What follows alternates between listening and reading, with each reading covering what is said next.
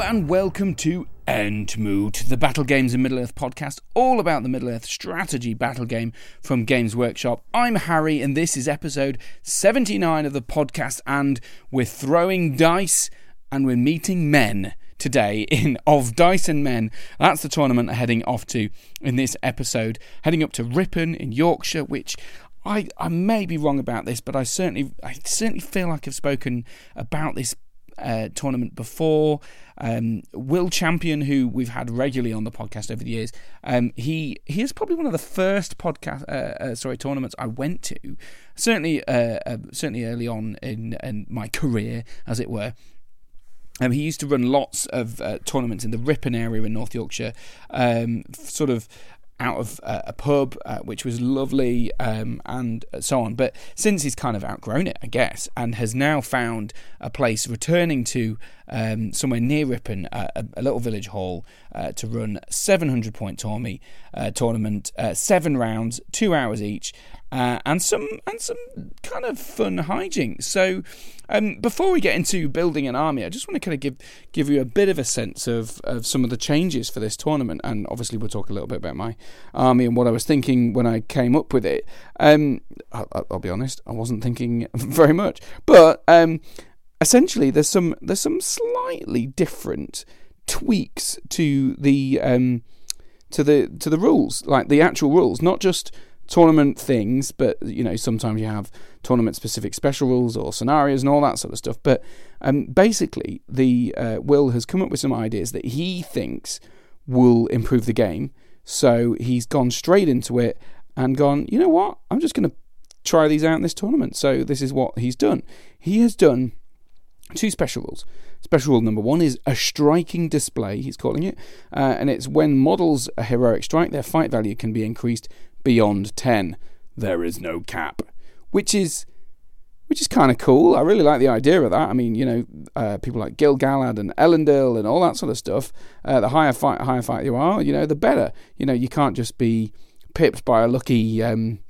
You know, if you both roll a 6, you can't be pipped by a lucky hunter rock that gets to the 10 and then wins the roll-off or something like that. So I can see the value, although I guess it sort of decreases the value of some of those little plucky little heroes, you know, beating the big boys, which I kind of like about the game. But anyway, it's an interesting, so it's a little bit of a twist that I'm quite intrigued to see whether it'll actually change anything.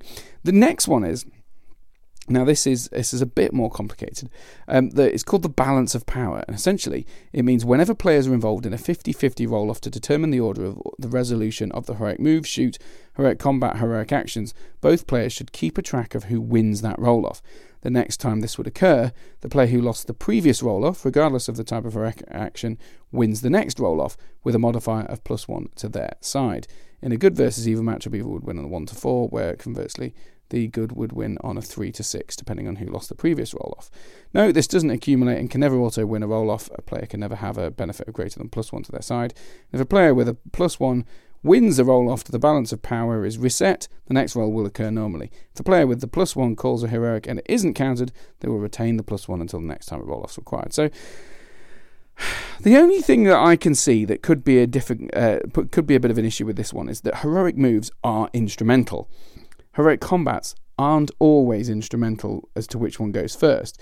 So you could potentially be like, well, I won the heroic move, or I lost the heroic move, or something like that, I don't know.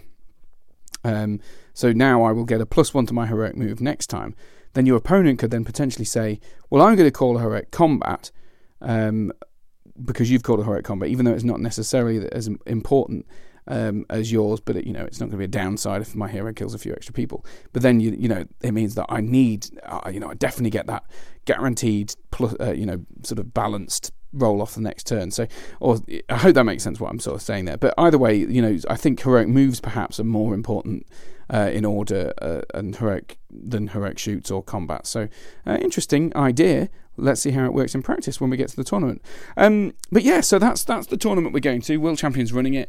I'm actually camping at the tournament. You may have remembered me discussing this in April, or was it March? I can't remember. When I went off to the Scouring of Cheshire and it snowed when I was camping. Hopefully, much better weather for this one. But We are going camping, that's exciting. So it's a little bit different because it's a little village, there's no hotels, and Bayek, do I not want to drive to where I'm meant to be staying, because I like to have a tipple, there's a quiz and all that sort of stuff. So very exciting. Looking forward to the tournament, but I haven't yet decided what I'm going to take to it, so I best do that and build an army. Build me an army worthy of Mordor.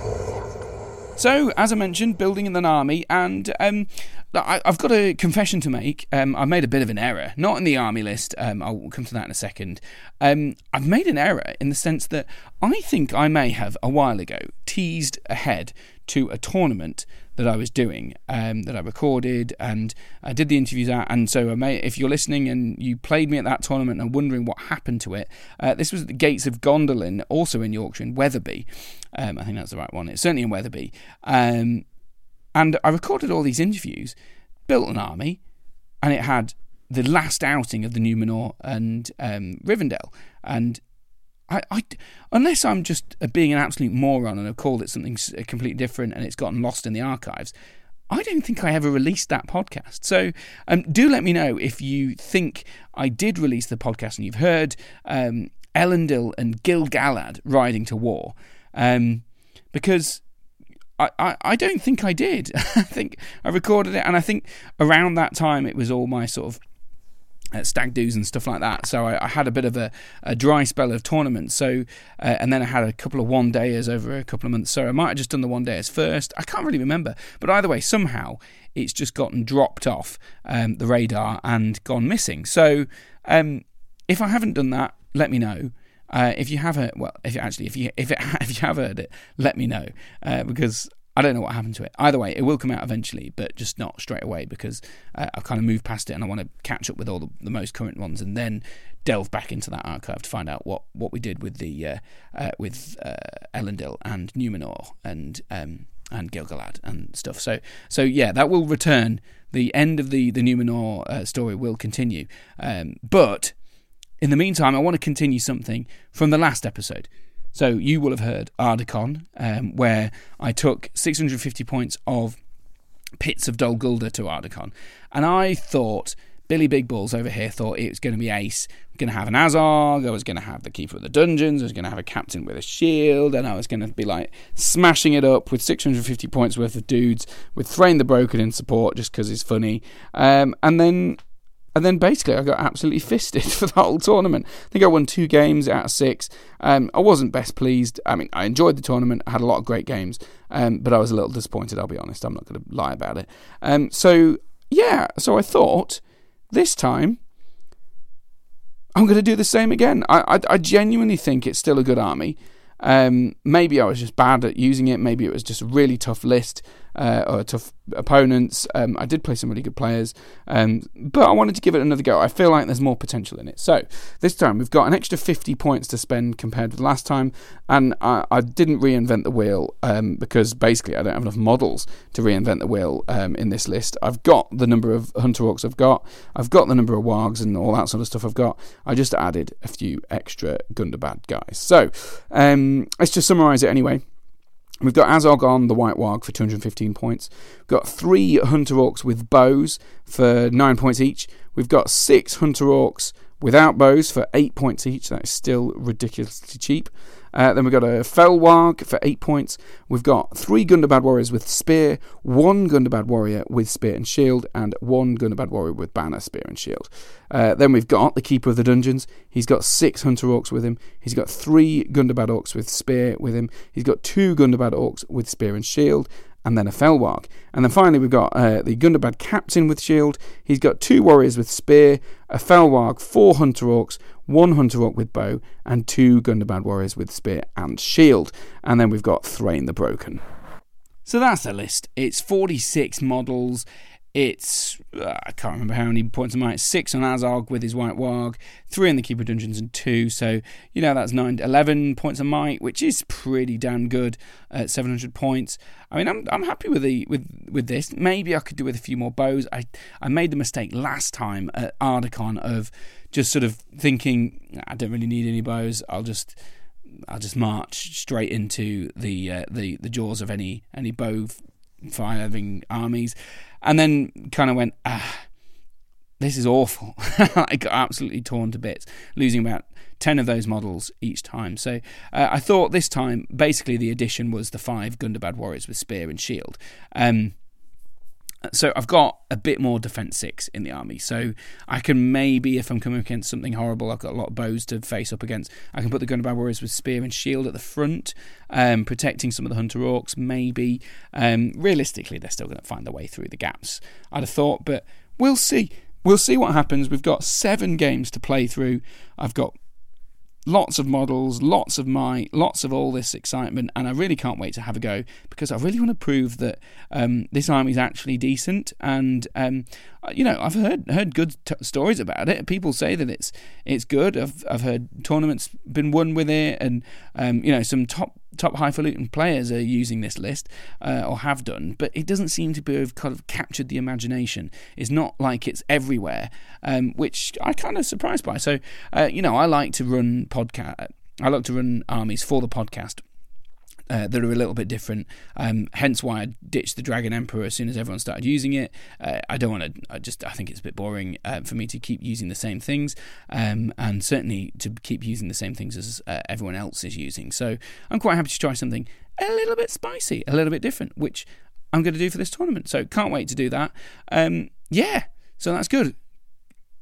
Excited to crack on. So with all that in mind, we've got the army ready to go to the tournament. So it's time for the return of Riddles in the Dark.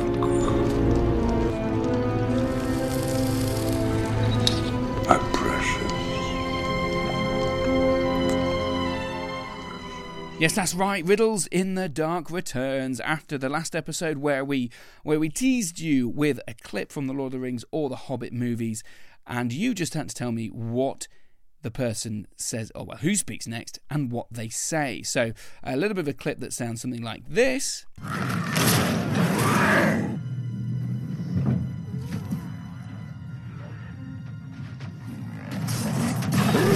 You just need to tell me who speaks next and what they say.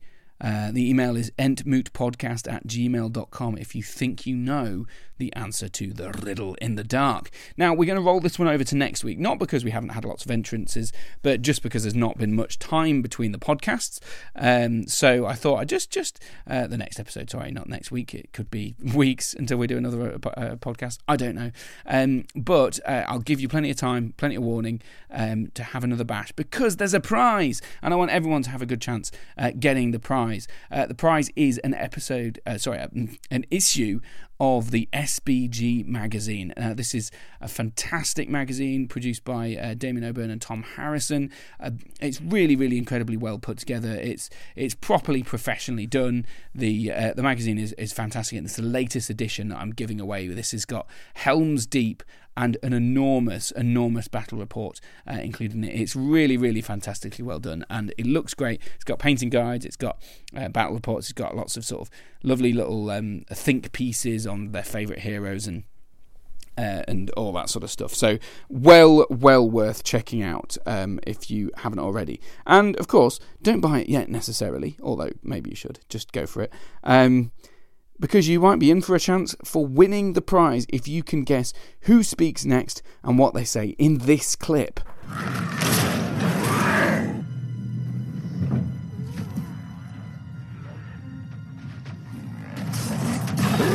entmootpodcast@gmail.com if you think you know who speaks next and what they say after that clip in the Lord of the Rings or the Hobbit film. So let's just have a quick run through the email inbox, because people have been getting in touch. I'm not going to read all of the emails out. I'm just going to give you a sort of run through of who's been in touch, so people know that the emails have arrived. So first of all, Charles Sadler, you've been in touch, and you are correct, so you're in with a chance to win that magazine. Same with James Fotherby and Sean Sproul. Very good, very good. Well done to you both. You're in with a chance to win that SBG magazine. Next, we have a message from David Lambert. Now, he does answer the podcast, give a go at the Riddle in the Dark, but he has a message too. He says, Firstly, thank you for a fantastic podcast between your podcast and Battle Camper. It's definitely your fault I found my way back into this great game. Big shout out for Battle Camper there. I also feel obliged to acknowledge the amazing support you have from your better half. Having a very supportive wife myself who tolerates me playing toy soldiers, it feels like they're the unsung heroes behind the hobby. I'm not normally able to write in as I listen to you in the car, but I do believe the answer to the riddle is Aragorn, Strider, Battle of Helm's Deep, saying, "How long do you need?" Théoden responds, "As long as you can give me." No idea if this is right, but keep up the great work.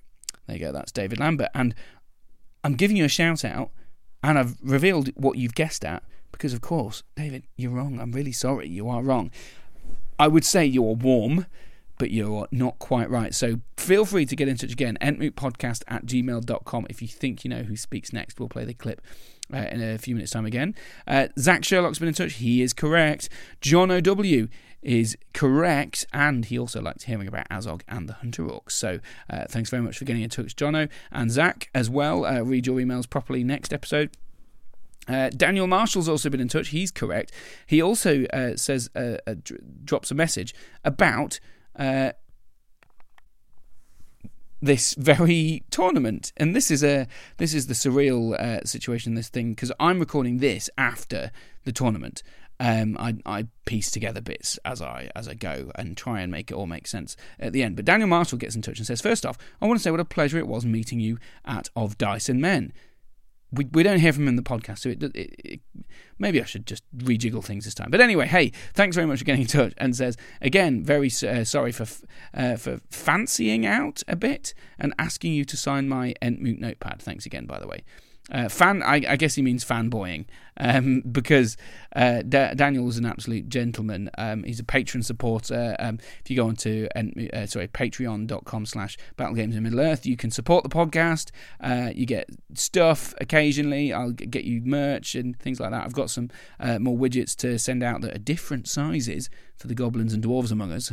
Find out more when you get them. And there's also I'm starting to do a bit more exclusive content at the moment. I'm dropping a few videos and bits onto Patreon just because I'm aware how much people are supporting me, and it's really fantastic. So anyway, sort of diversion there. Thank you so much, Daniel. He says, hope to see me again and maybe even on the tabletop. So Daniel, thanks very much. There's no worries about fancying out. I think that was just an autocorrect from fanboying out a bit and asking me to sign the notepad. I did genuinely find it a bit cringe, and that's only because I don't see myself as a celeb, because 100 people or something like that listen to the podcast. Well, it's a few hundred, I think. I guess if you like the podcast and you want me to sign it, then I will happily oblige with pleasure. But yeah, a bit orcs. Anyway, let's move on before I still keep blushing. Someone else has emailed in with an answer to the Riddle in the Dark, saying they're called Axes of the Dwarves. I don't know if that's their real name. It would be a cool thing on your birth certificate. But either way, whoever you are, Axes of the Dwarves, you got it right. Andrew D. Giorgio says, "Dear Harry, I'm absolutely stumped by the riddle, but do want to express that I love the riddle segment and look forward to possibly being able to solve one in the future." That's lovely, Andrew. Thank you very much. It is something that I'm aware that I've sort of let fall behind by the wayside as we move into the questions that need answering. I think the questions that need answering has been popular with some people and maybe less popular with others. So I'm going to try and continue doing a mix at some point and ask some questions that need answering and do some riddles again, maybe for stuff like this, for competitions. The Riddle in the Dark works much better, which I like. So it's keeping them fresh, keeping the podcast fresh. That's always what I'm all about. So thanks, Andrew, either way, for the support. Do just guess. Have a go at the Riddle in the Dark, and I'll put you in the drawer anyway. Chris Hort Young has also gotten in touch, but this is about the questions. Questions that need answering. That's right, the question that needs answering. So we did sort of touch on this in the Arda controversy segment of the podcast last week. I was sort of having a bit of a think and a bit of an amble in my own mind about how kind of fair it is, or whether it's okay to do a draw and all this sort of stuff. And I think people were generally of kind of two minds that I've spoken to. I haven't had loads of response on this one, so there is time still to get in touch about this if you think you want to know or you want to get send in your sort of 2p worth on whether it's okay to agree to draw in order to get to the final of Ardicon. I'm not going to press the issue because quite happy to just move on. But I did think this one is a particularly interesting email from Chris Young. Chris Young says, "Hi Harry, my biggest disappointment with the whole situation is that since joining the MESPG community just in the last year, the community has been amazing. This whole thing." I'm sort of adding some bits here. This whole thing just doesn't really help the competitive gamers, a gamey viewpoint that people have already, which I don't believe is true, and really not that I have much to worry about as I'm now going to play Ents. It makes me worried that if I got to the top tables with some early wins, I would have to play against these kind of people. Yeah, so in summary, I previously felt of the many different games I played, this had the best community, and now I'm not so sure at the top end. I think, Chris, that this is a shame. I don't think... I can see how you would think that, and I genuinely do. I totally get it.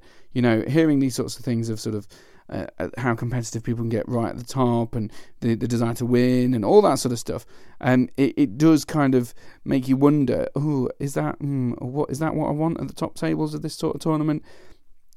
So there's two things I would say to that.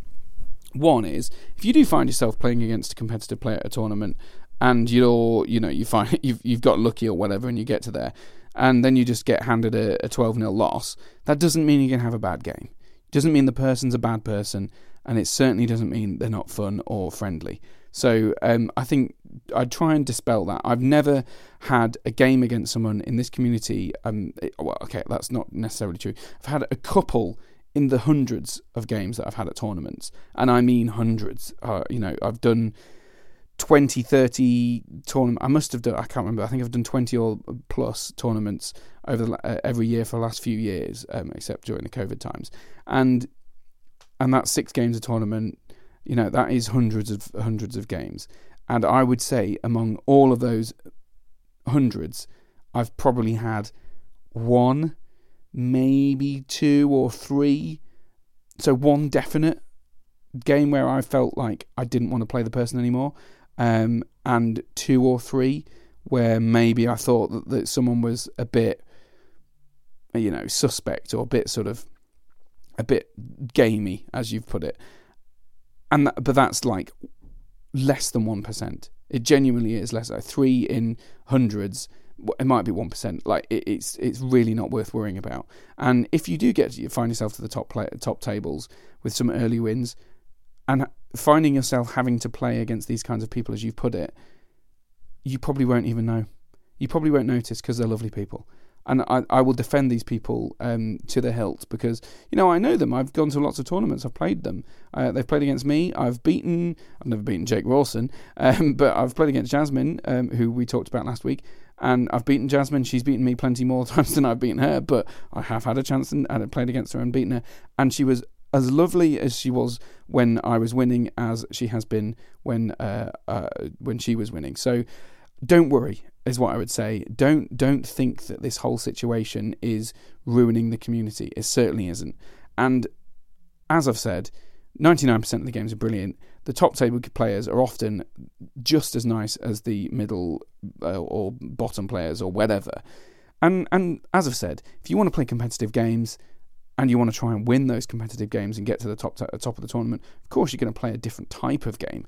And if you lose games and, you play at sort of a different level, you'll end up playing the similar mindset anyway. That's the great thing about the Swiss ranking system is that mostly it sort of puts you into your, especially at the bigger tournaments, it puts you into your bracket and you'll have a decent time. So that I'll sort of leave it there, essentially. But Chris, I really do appreciate you getting in touch, and I'm really glad that you've expressed your disappointment, because I'd imagine there's more than just you who have expressed that disappointment, and I hope I have gone in some way to assuage your concerns about going to competitive tournaments, because whether it's Ardicon with 200 or nearly 200 players or your local with 20 people, you're still going to have some people who are going to want to play competitive games, no matter what, even if it's the fluffiest tournament in the world. In fact, I've been to some tournaments that aren't in the GBHL League which have been more sweaty and more gamey than some 100-pointers I've been to that are sort of the top-tier league games. So, yeah, I would just say try and enjoy yourself no matter what you do. If you play with the right attitude, the player you're playing against will adopt the similar attitude, and if they don't, you know, then they're a douchebag. That's it. And I haven't met many of those in the tournament scene, despite what people say. Certainly in the SPG tournament scene. Anyway, that is the questions that need answering. Feel free to contribute your questions or your points on the drawing system, whether it's okay to agree to a draw, all that sort of stuff. Get in touch, entmootpodcast@gmail.com. Just going to finish off that riddle in the dark as well. We've got to round that off, even though we've played the questions that need answering jingle. Let's just remind you of that riddle in the dark clip, and you've just got to email in who speaks next and what they say. Let's listen.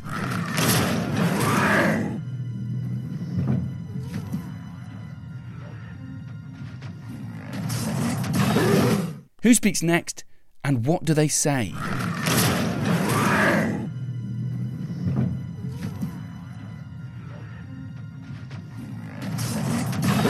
entmootpodcast@gmail.com. I'll put the email address in the show notes on the podcast on SoundCloud and other stuff, and I'll play the riddle right at the end of the podcast again, just for your listening delectation. Now, we move on.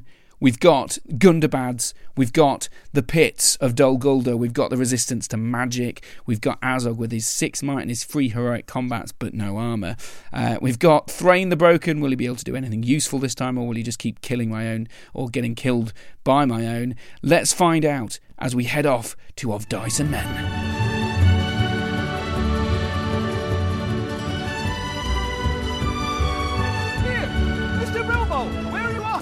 Stop, I'm already late! Late for what? I'm going on an adventure!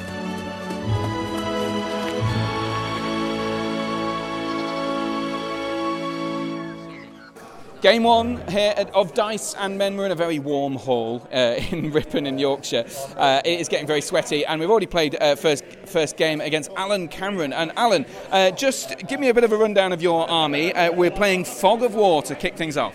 So I've brought Galadriel, Haldir, a bunch of Galadrian warriors, Fountain Court Guard, one Sentinel, and Legolas as an ally. Legolas from the Fellowship. And so you haven't got on with armour or anything for Legolas, so it's squishy Legolas, but a lot of elves. 32, 34, something? 34 models altogether, and 11 bows, plus Haldir and Legolas. Yeah, so a lot of shooting, and I've mentioned already my sort of distaste for shooting with my Hunter Orcs Defence 4, though I suppose against elven bows, the Defence 4 is not much different to Defence 5, I guess. But anyway...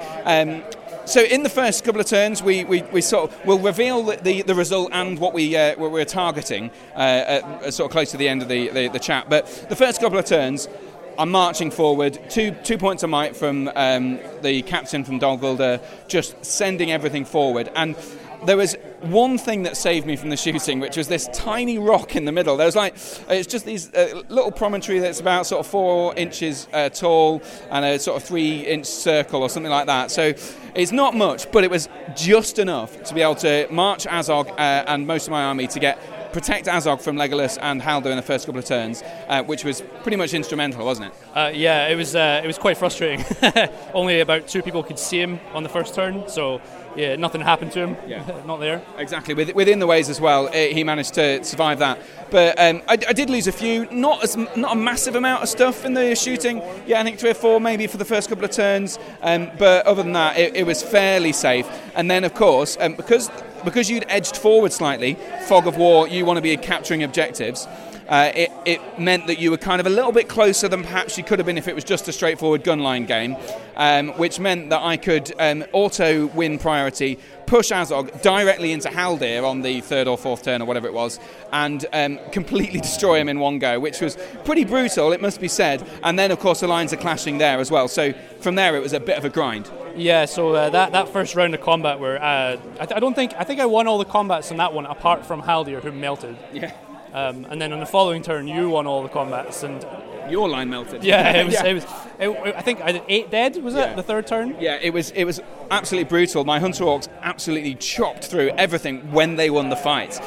The Elves did really well in the first turn. They killed a fair few dudes, but not anywhere near as many as I made up for in the second round. And alongside Azog killing Haldir, it looked like a really, really, really strong start. But then, of course, your sort of line responded a bit, and there was things like your sentinel moving bits and bobs about, so you tried to move a banner about a couple of times and things like that, so there was sort of a bit of to and fro, and you had a magic which from the first turn onwards, Azog I think was immobilised twice, is that right? Yeah, twice I think. Which is important. Yeah, it was quite important.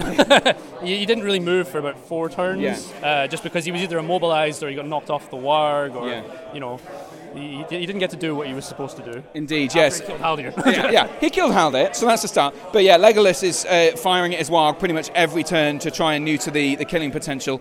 I think it was pretty clear. I'd worked out early on, Legolas is the hero that you were trying to protect, Alan, and I guessed that right. And from that point, Legolas was targeting Azog because he was pretty much the only threat to Legolas. There was a big line of elves in front of him, 2 deep, and my other heroes were kind of on the opposite flanks from Legolas, who was kind of hiding away. So Azog was the only real threat there, and taking away the warg in a couple of turns' time was basically stopped him fighting, and I had to spend a point on might just so that I wasn't prone as well on that turn, because he'd rolled a 1, which is very frustrating. But again, the just being knocked off the warg meant I couldn't do the heroic combats because he couldn't strike and all this sort of stuff. So there's quite a few things going on there.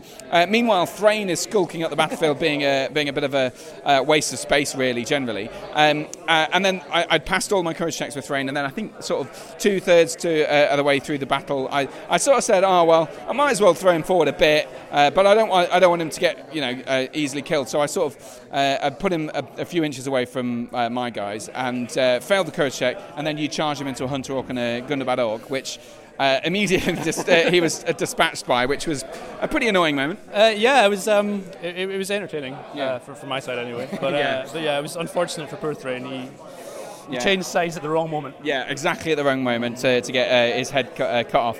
And as we sort of pushed forward, I think there were a few opportunities for me to, for example, charge Galadriel, which managed to stop some of the magic, which just meant that my lines were churning through. So I think I was having the sort of advantage here in the sort of movements. We're kind of locked between these 2 bits of terrain, one small wooden building and one sort of a larger wooden building on the right-hand side. And I was pushing through. Your line was collapsing slowly. I was getting to your heroes in the back rank. The banner's sort of in combat in the last turn, so it's all getting a bit sort of testy. But the losses on both sides were quite significant. We'd both broken at this point. Yeah, I think we both broke in the same turn. Yeah. So I think it was, and it was the last turn. The first turn we broke, the game has just finished. Yeah. So we only had one turn after the breaking, and on that turn there was another like 7 elves died or something. Yeah. It's been pretty brutal. And in the last turn, I'd managed to squeeze a Hunter Orc through the line that had basically fallen apart, charge Legolas, and then you sort of responded by counter-charging, and then the one guy who wasn't in the final heroic move managed to also charge Legolas in the back. So it looked fairly plausible that Legolas could go down in a couple of turns' time. Alas, he won that combat, and the game ended on the roll of a 1 this time. So it was a little frustrating because I feel like maybe in a couple of turns' time I'd be able to take Legolas down. Azog, meanwhile, had charged Galadriel and scored 3 wounds. She failed all 3 of her fate rolls in one go, but then because of the reroll, she got some wounds back, which was lucky. But my keeper managed to survive with 1 wound left, so all going well. My captain, I think, died in the end as well. So captain died. So I've got keeper, Azog, and that is it left on the table. And which heroes did I choose to protect? Thrain the Broken, of course. I knew early on if I just hide him at the back, then he'll survive the game. I'm pretty sure on that. But I thought if I keep him too far at the back, then you'll know that what the ploy is, and you'll try and get some bow shots on him and move around, which I think is a fair. I absolutely would have tried. I would have climbed Legolas up onto the building and then try and run up there. Yeah, so. Exactly. So and there was, and even in the last turn, the Sentinel made a break for it. He would have been able to have some shots at it as well. So I think it was the right choice to move it forward. perhaps not wise to move him so close that he could be charged by a hunter, a charge into a hunter. It's just unfortunate that it happened on that turn, because I don't think he was close enough to charge much for most of the game, just that one really. Yeah, and he passed his courage checks every other time, so that's frustrating. I think maybe the Warhorn would be a good addition to this list. But you're choosing to protect a hero, as we mentioned, Legolas. Has survived the last turn. Yeah. He stayed as far away from combat as he could until that last turn. So he has survived through the game. I chose to kill Haldir, annihilated him in the first turn. I reasoned, and you debated about this. I reasoned that Haldir was probably going to be more front and centre than Legolas, because Legolas kind of wants to be behind the lines sniping. So that was a good bet. Oh yeah. I probably should have kept him a little bit further back, but he was always going to be he's the only other striker, so he's always going to be up the front somewhere. Yeah, he was on the front rank, which I did suggest maybe wasn't the best idea. I think if you'd have had a little gap in the line for him to run through for stuff, that would have made more sense. But either way. The crucial thing here was I only realised, I'd remembered in the sort of penultimate turn, I need to be touching this building that I'd declared on the left. So this was the sort of the second. I mentioned earlier, there's two buildings that the battles happened between. One of them is completely untouched. I completely destroyed that side of the lines, but I just forgot until the last turn to say, oh right, shit, I need to charge something into that. I touch it, so I know I've got it. And alas, the game ended on a 1, so I didn't grab the objective. Alan did manage to protect his hero. He obviously didn't get his objective either. We both broke, which means it's a 7-4 victory to Alan. I'm very, very glad it ended that turn, I have to say, because it would have been at least a draw and probably a loss if it had gone on any longer. I think so, because Legolas over here, he's got two guys that he's near to, but also Azog has the potential to charge into a banner and heroic combat into Legolas. There's loads of things that could go on. It all depends on the roll-offs and priorities and all that sort of stuff. But still, I think it's fair to say I probably would have had a good chance at killing Legolas next turn, and also your Sentinel was a good while off his terrain piece. He's got like 3 turns before he gets near it, and I've only got 10 elves left or something. There's not very many. You're going to surround them. Exactly. They're going. They'd be gone. So either way, Alan, it was a fantastically well played game on your behalf. I think the only error that you made was leaving Haldo on the front. Like I say, if he was just took behind the lines with a gap, then he would have been absolutely fine. And I made a catastrophic error in leaving Thrain to be able to charge into a Hunter Orc and a Gundabad. Even if it was just the Gundabad, I think I did have the thought in my when I was moving them around, and I definitely did think. I don't want him to charge into a Hunter Orc, but I just didn't move. I think the way the Hunter Orc was, he couldn't move any further than it was. So it was just one of those things. So because he was out of it was out of heroic move, that's why. So the Hunter Orc and the Gundabad were one of the few that were out of the heroic move. So Thrain just had that chance to charge in, which sucked. So otherwise that'd have been a draw. But either way, well done. Best of luck for the rest of the game. Oh, but before we finish, actually. There are some special rules. We mentioned at the start of the podcast, there's some special rules for this tournament. The heroic strike could go above 10, and the roll-off mechanic, which gave a +1 to whoever lost the roll-off last turn. What did you think to the mechanic? And, it did play out a little bit in this game. Yeah, so the strike one didn't really... Well, I suppose it did, because Azog got a 6, so I didn't even roll. Yeah. Because if I'd have got a 6, that would have been maxed out to 10, and you could have got a 4+. Blade. Yeah. So okay, I suppose that is quite bad for Haldir, because he would have had the Elven Blade advantage, but he doesn't. So I suppose that was quite big. And then the roll offs, I actually can't remember. I think there was one roll off that you won on a 3, which you would normally win on a 4. So that was that. I don't know how important that turn was really. I can't really remember exactly what happened in that turn, but the fact that you won one roll off. Might have swung the game. Who knows? I don't think it did. But what did you think that that's a good idea? This mechanic that's been introduced by Will. I think it's interesting to try it. It didn't change the game in a huge way. But maybe that one key turn will make a big difference. Yeah. It's interesting to try. Yeah. And the striking is. I wouldn't want it all the time because the Balrog's cool, and unfortunately it kind of ruins him. Yeah. But, it's fun to try. Yeah, and stuff like Gil-Galad is absolutely monstrous. But other heroes that you sometimes have a chance, like you fight for heroic heroes. They're the ones that I think completely neutered by this. So interesting. Well, either way, Alan, as I say, best of luck for the next game, and well done on the win. Yeah, thank you. You too. It was a great game. Cheers. Recording. Right, we're stepping away from the hubbub inside the hall to get some shade here at Of Dice and Men. And I'm playing the ringer, Will Champion himself, and also tournament organiser. So let's just combine all the tournament chat we usually do with that. First of all, before we talk about our game, the Rings of Men, not Rings of Men, sorry, the Of Dice and Men has been one of the longest running, is that right? Tournaments in the Great British Hobbit League? I wish I could say that was true. We were sort of like wave two, I reckon, of like the GBHL establishing itself. So we used to run in like a cute little pub. It was a capacity of 24, and that was like a good sized event back then.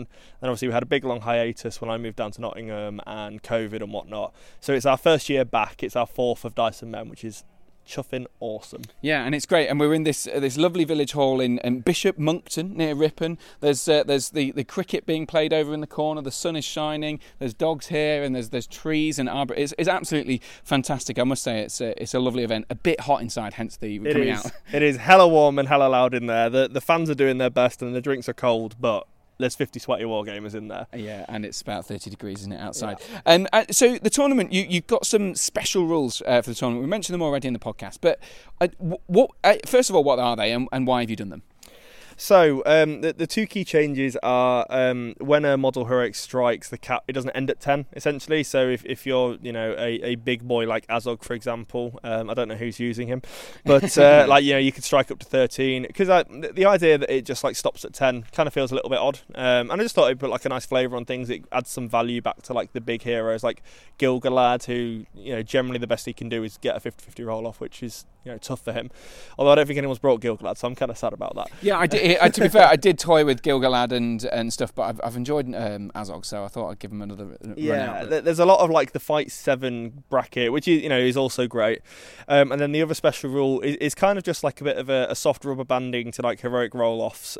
So like generally speaking, if you lose 2 or 3 important roll-offs on the bounce, it's kind of game over, and there's not a lot you can do about it. So it's just a little thing where like if you lost the last one, you get +1 on the next one, and then if you win that one, like it cancels back out to 0. You can't like tally up and manipulate it.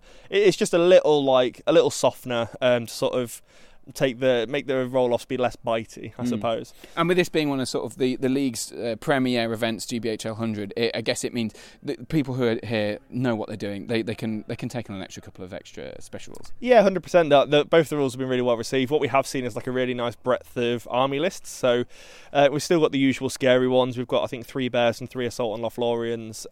But we've also just got like some really awesome armies. Like there's 3 army of Thralls in there. Mm-hmm. We've got a Smaug, we've got like pure Rivendell. We've just got some things that you wouldn't typically see at 100 pointer, and maybe that's because of the slight rules changes. Maybe it's not, but like in any case, this 100 pointer has got some really nice lists, which is like it's just the coolest thing ever.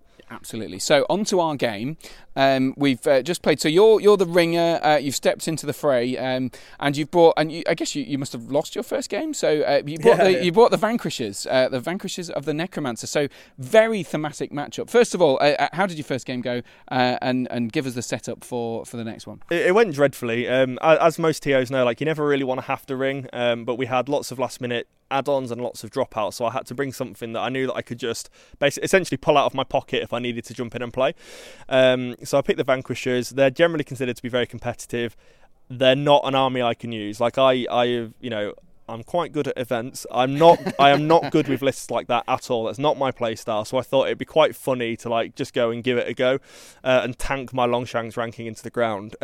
So round one, I played Fog of War against Ryan Hinch, one of my best buddies, and he's got Angmar, and he just curb stomped me because his shade resisted all of its spells, and then put the shade on, and I couldn't win fights and died. He just clobbered me, and also Fog of War's a pretty good scenario for him. Yeah, I guess and then continue that theme. I just went into yourself. You had like 40 models, Pits of Dol Guldur, so everyone's resistant to magic, and it was recon, so it was another like not a huge amount of pressure on me to win that round, but we had good fun, didn't we? Yeah, and there was and I think there was a good couple of learning points which I enjoyed, because I always forget about end conditions, and I've been caught out so many times by the game ending on a 25%, and there was a bit where I realised I'd I didn't. Well, I thought were some quite good moves where I got some heroic combats with the Keeper and Gundabad Captain. Azog had gone down and died already at this point. Yeah, I beat the snot out of Azog. Yeah, that was my only objective for this round, was to just beat him up. And also, I made a stupid error leaving a guy in front of Azog, so that you Sorceress Blasted that guy into Azog and knocked him off his warg, which was stupid. But anyway, and then Elrond killed the warg and so on. But I did this heroic combat and managed to kill Galadriel with the Keeper because he gets all these extra bonuses against people with rings, and then smashed him into Gandalf as well, also same sort of thing. So I managed to two-turn Gandalf and Galadriel, which is pretty good. But then it left. Yeah, go on. I did a real chump move, and you know I should do better. Go back to the drawing board. In that we both caught a strike and a combat. I won the roll-off, got to kill Azog and move into the combats, and then did nothing to save Galadriel, who then got struck and combated, literally turned into red mist by the Keeper of the Dungeons, who then both went into Gandalf and killed him too. So not my finest moment. No. I killed Azog and got blood crazed, and it all went terribly wrong from there. I think it's fair to say you're not thinking top gaming. You're not heads maybe not in the games because you're organising tournaments and all that sort of stuff. And as you say, you're the ringer anyway, so maybe in another day you might have thought more carefully about that. Yeah, and I wouldn't take the vanquishers. It's dreadful for me. That's true. But then after that, so I killed Galadriel and Gandalf, and I hadn't got any of my guys off the board. This was fairly sort of soonish after the lines had clashed. So I think I had a warg maybe one or two turns off by that point, and then I could have killed Elrond. We surrounded and killed, and you did all the stuff to make him lose and try and die. I tried to narrow the losses as much as possible, but I couldn't even lose right, unfortunately. But so it was interesting though, because you sort of said, if I do this or this, that and the other, and I just die, it will be a 3-2 loss because I'll have broken you and be unbroken myself. And what was the other thing? And you'd have killed my leader. But you sort of said, I'll give him a fight because the vanquishers wouldn't just let themselves die, right? No, absolutely, and As you said, I'm the ringer. I'm here to have a quick game so I can make sure the place doesn't burn down and make sure everyone's happy. But also you got to do the fun thing, right? Yeah. So Elrond did his best and avenged Galadriel and Gandalf and messed up the Keeper, and then we just ended up scrapping, didn't we? Yeah. So you got all your boys off. There was nothing really I could do about it. Just having resistance to magic on your fell wargs to run down and score is so beautiful. Yeah, it was great, and got some clutch six rolls of a six to stop being immobilised and stuff like that, which helps. Yeah, we talked a little bit before the event. I'd said that Pits of Dol Guldur are kind of my meta pick at the moment because I think they trade nicely with the Dragon Emperor, because they don't really have anything to stop Azog, and bears again. Azog can give them something to think about. Resistance to magic's really good against the resurgence of the Mordor Harad alliance. So I really like Assault on Lothlorien as well. But Pits into vanquishers was just not what I wanted. Especially at Recon as well. If we got Lords of Battle or something, I'm thrilled. And it's probably a bit harder because you can just resist stuff a lot. But when you're just completely scattered, and it's a very, very thin line of heroes trying to stop you. There was no way that I was really going to win that scenario. Yeah. It was a good scenario. Let's be honest. Yeah. And I think the end. So you did do some chopping. Elrond absolutely mullered through the guys, and Saruman also did a good work chopping through stuff. I eventually broke, and most of my stuff ran. I think I had six or something at the end. But I did. Did I kill Elrond? No, I didn't kill Elrond in the end. No, that was where I was left. But I did get the guys off the board. Yeah. My only saving grace was I wasn't broken. Everything else had gone disastrously wrong. Yeah. So you got all you got enough boys off for the triple, and that was it, wasn't it? Yeah, and I didn't break you. I'd broken you and killed your leader, but yeah, it was. So that was 7-5. So I could have got a 3-2 if I'd have basically if you'd have really played sort of smartly, I'd have won 3-2. Yeah. But then you wanted to play fun, so we ended up with 7-5. Yeah, absolutely. The vanquishers would never, commit honourable seppuku, whatever. I don't. My Japanese isn't very good. Well, whatever they would do to get the better score, we did it. We did it how they would do it. Yeah. Well, either way, it's a great event so far. It's lovely and warm. It's a great weekend for this, and I love the special rules. It just adds a little bit of extra spice, and hopefully everyone else enjoys it as well. So enjoy the rest of the tournament. Hopefully it goes well. Yeah. Thank you very much.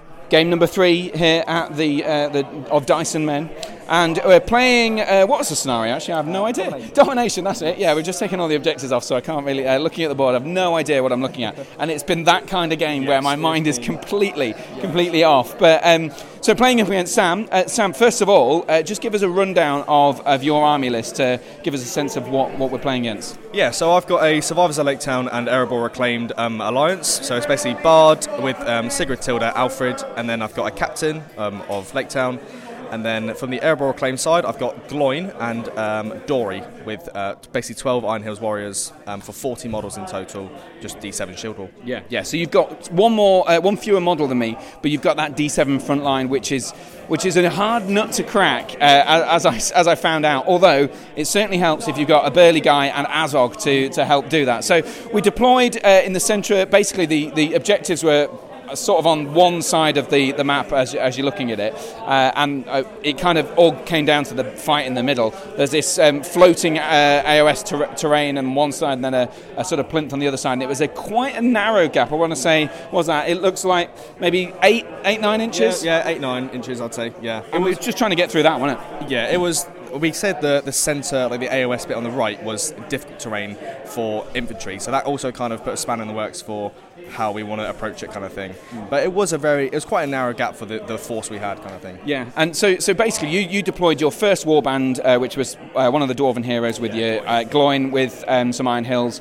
And I thought, right, the only way I'm going to crack through that is by basically just putting the Keeper and Azog straight into the front line and just chopping and hoping that the Hunter Orcs don't completely evaporate against the superior fight, and of course the Strength 4 as well. And the Hunter Orcs held their own, but really it was Azog and the Keeper who they chopped through a couple of turn, teaming up. They're maybe not as efficient as they could have been because of the way they were partnering up, but generally they chopped through. And I guess that was kind of how the start went. But I mean, there's lots to go on here. You did some really clever moves with Bard and his heroic combats. Just tell us about it. Yeah, it's a really difficult list for me to play against because I don't really have a way of stopping Azog. I mean, I could put Dory into heroic defense or try and strike up against them, but with the strike change for this event, it's not exactly in my favor in the slightest. So I essentially just have to feed him one dwarf a turn and hope that he whiffs or I roll a 6 and etc.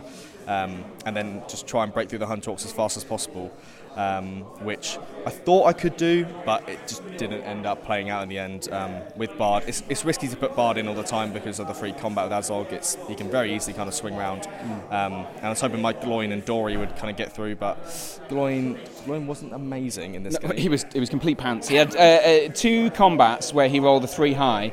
The first combat you decided not to spend the 3 might, and the second combat you did spend the 3 might, and I don't think he even killed. Oh, he did kill 200 orcs off that, but I mean, so he didn't manage to kill those two that time, but he was kind of useless like most of the game, and the 3 might being spent on that fight. I thought at the time this is a big investment just for 2 Hunter Orcs, and I thought I came off well out of that exchange. And I think later on in the game you definitely missed those might points. Yeah, it's because I charged against 2 Hunter Orcs and with 2 Gundabad Spear Spores, it's 6 dice leading 6s, and he's only 2 wounds, 1 fate, so if you were to just roll 3 6s, he's instantly dead, and that's 3 might that I've wasted for not being used. So I spent the 3, and we rolled out afterwards to see if Gloin actually would have died, and because I'd taken a wound previously, Harry rolled 2 6s and Gloin would have died. So I'm glad I did it, but it's just unfortunate, in the grand scheme of things. Yeah, you don't really want to be rolling that. And I think that's one of the slight downsides of your list is your banner is Bard, and Bard is only affecting the Lake Town rather than the Dwarven heroes, which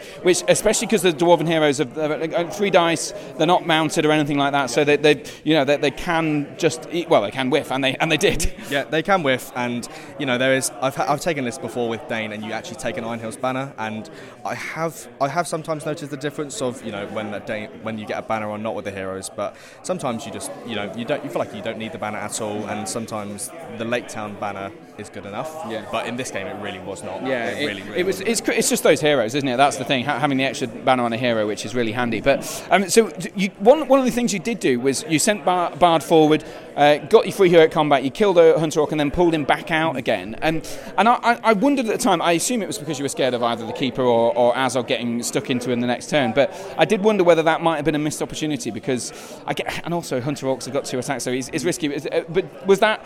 Do you think that was a bit too risk averse to so early on to not just use him to punch through? I've played so many games where you charge 2, you combat, kill 2, and you go into 2 more, and then you lose the next turn move off.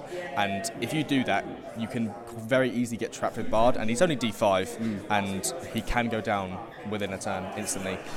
So bringing him in, and especially because you still had your Azog auto priority by that point, it's even more going to go in your favour whether I stay in there and then if the other combats go badly for me and there's, you know, a infantry size gap fits behind Bard, it's then he's strapped, I've got Azog and the Keeper on him, he's going to die kind of thing. So because it was so early on in the game, I pulled out just to keep my options open, but potentially it could have been a missed opportunity just to try and, you know, break through. I think you're right though, pulling out is often the safer option in these situations. We'll move on. So then of course it's all down to the objectives really. Yeah. So I had the back objective held by Thrain the Broken. I was thinking this is going to be fine, Thrain the Broken, he's got courage 4, he'll be mine for the whole thing. He runs away after, well, he loses 2 courage checks in a row and then runs off the objective, causing a mild panic on my behalf. And I ended up having to send one of my warriors back to reclaim the very, very rearmost objective, which he'd held the whole game. So Thrain, again, an utter liability. But on the other flank, so on your left-hand side, right as I was looking at it, they had to circle around the terrain, one of the central bits of terrain that was anchoring the centre objective. You sent, I think it was 2 dwarves, 4 Lake Town, and I didn't have a lot on my back flank. I was planning on sending Azog maybe to help up if it went all badly, but in the end, I didn't need to. 2 Hunter Orcs and 2 Wargs held their own against those guys. I mean, there's not many of them left, but they did hold their own. Yeah, they absolutely... I thought, I'm going to send that flank round, and if you don't commit more to it and you leave stuff in the centre, I'm probably going to win that and, you know, have your objective, and then it becomes another problem for you late game. Yeah. But it just did not work like that. These Hunter Orcs did... I think you probably killed the first dwarf on the first go, and then I lost priority, so you got to kind of choose fights and stuff, and it just went really bad. I think you just, the crucial thing was in the very first charge, you charged the Iron Hills and a spear support and an Iron Hills and a spear support into the 2 wargs. I'd sent 1 Hunter Orc into the back spear of one of them, but you still should have killed one of those wargs on balance, I think. Yeah, if I killed one of the wargs, and then a lot of space kind of opens up for me to get round kind of thing. It just didn't happen. You just didn't get the dice. Didn't happen, no, which is a shame, but, you know, how it goes in games like that. And so it kind of all came down to, at this point, so the centre objective was leaning my way, but it certainly wasn't guaranteed because there was Bard kicking about. The right-hand side objective was on a knife edge, basically. So it was whether I could break through to the back objective. So the survival of those 2 wargs that we were just talking about in that combat basically saved me the game, because when everyone was out of might, I won a crucial roll-off, or a crucial priority roll to win the priority. And those 2 wargs were able to sneak round this bit of terrain and start to threaten the back 2 objectives, which were defended by only a Lake Town bowman each, which one of them ran away in the end, which gave me one of them. And then I was able to just threaten the other one because of that guy running away with the 2 wargs the following turn, and just dominate that objective, just get the extra pip on that objective, which was big. I mean, meanwhile in the centre, you were doing everything you could to kind of reclaim as many VPs as possible, and doing things like heroic combating into Azog to try and just get a few leader points, or to stop Azog getting to the back objectives as well, which I said might have been a bit risky. I think you could have sent Bard to the back, but you had some reasons for that, didn't you? Yeah, I found that point when I had sent Bard into Azog, I think you were on one might left, and the centre was looking quite dire for me, so I thought I need to prevent this getting any worse, and Azog is probably the main cause of that by just killing 2 models free a turn if I charged. So I kind of thought I'm just going to go into him. He's got no might left. See how well I can if I can just hold him up, and I managed to win the fight. And then last turn I did 3 wounds, just 3 5s. I was like, okay, that's pretty good. Push with fate. Yeah. So, and I think the one turn that I had against you, I got I got a 3 and 2 ones as well to wound him. So I only got 1 wound in, which of course you saved on fate. So you got the VP for the wounding the general, which was key. I did get the 1 to the back objective that the wargs threatened because they survived enough time. So that's what evened things out. We both broke each of us, so that's again evens. But crucially, I managed to get 1 Gundabad warrior onto the objective in the rear, which was vacated by the fleeing bowman. So a bowman had, if the bowman hadn't fled, that would have been either a draw or maybe a win if he'd have fought it out. Who knows? But either way, it came down to an incredibly narrow 4-2 victory to me in the end. And Sam, it was. I could tell you know what you're doing here. I mean, you've played in the Masters and stuff like this for the GBHL from last year, so I know you're a cracking player. And this is the new army to you, so you know. But still, it's you absolutely run it down to the wire. Either way, best of luck for the next game, and best of luck for the rest of the tournament. Yeah, you too, mate. Thank you very much. Game number 4 at the Dice and Men of Dice and Men. I keep forgetting it. I keep wanting to call it Rings of Men.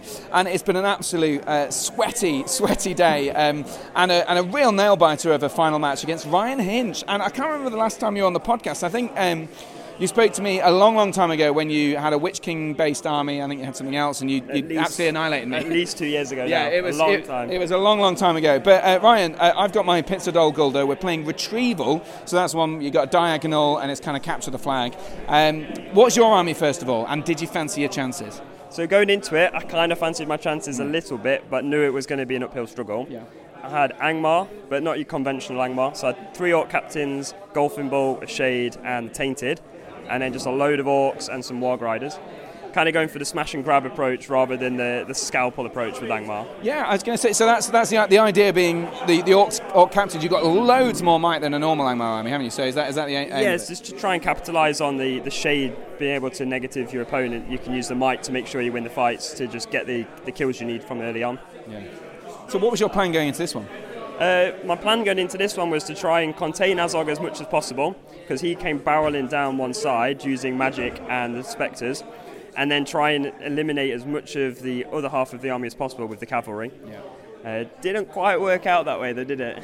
Well, trying to neutralise Azog is always difficult, but you certainly slowed him down, but I think maybe there's this big central island in the middle that we kind of worked around, and I committed Azog and his sort of half of his warband or most of his warband to one side of it, and then the rest of my force to the left, and then sort of tried to climb some dudes over and slowly get over. But generally, it was kind of Azog run forward, and you didn't put a lot in that gap to protect against Azog, but he was really struggling to get involved. He got really unlucky at the start with some really key courage tests from the Spectre, and also some really key courage test to charge the Terracors and Orcs, which cost him so many resources in time. Yeah, I think I spent 2 or 3 might and maybe a will as well on resisting magic and avoiding being sort of thrown back by the Spectres, which was pretty brutal because he got the -1 negative thing from the ring raid. So one poor Spectre roll and you're 10 inches further back is a massive inconvenience. Yeah, exactly, and yeah, he's not being fearless is a big deal, but the sort of this line, the sort of main bulk of the force just sort of chopping against each other. I think because your Shade could only affect this bubble in the middle, with the island being there, you didn't manage to get all the way to the one end. So I started grinding a bit on that one end of the line where there wasn't a Shade effect. You were doing a lot of good damage in the middle, though. Yeah, it was essentially 1-for-1. I was killing where the Shade was, and where the Shade wasn't, you were killing me with the Hunter Orcs. So, to be fair, we were only 1 or 2 kills off each other throughout the entire game. Yeah, and we have only very the same model count, or and one more? Yeah. One difference, yeah. So I guess, like you say, trades, and Hunter Orcs, when they do win their fights, they will absolutely chop normal Orcs, but yeah, there was just so many of them. And those captains, it feels like an odd one to have three captains. I've never come up against it, but against something like a Hunter Orc army, they really came in clutch, because, again, the Shade, as you say, the Shade's just helping them win the fights where maybe they'd usually struggle. Oh yeah, I think without the captains in the game, I'd have struggled to kill the Hunter Orcs, so the fight value helps a lot. But also, I think it just keeps the army moving as well, because Angmar's a very low might army, so a lot of people sort of plan to play against it in that sense, but then I've got 10 might, so it kind of catches people off a little bit. Yeah, and of course, we're it's an objective-based game, so we're trying to retrieve that objective, and I think I got to your objective, I wouldn't say early, but I managed to break through because of the help of Azog after a fair amount of chopping. Azog chopped through the lines after spending quite a lot of resources. I think I spent 5 might by that point, or maybe 4. And then I managed to eventually swing into, close down to the Tainted and some of the other heroes. But that allowed a Warg to get to the retrieval objective and start running back the other way. Meanwhile, you were sort of ever so slightly more slowly going in, so maybe a turn or 2 behind me, getting your Warg, no, it was one of the captains, wasn't it, in the end, over to your retrieval thing. But crucially, you had all these tricks to be able to pull my Warg back away from the line.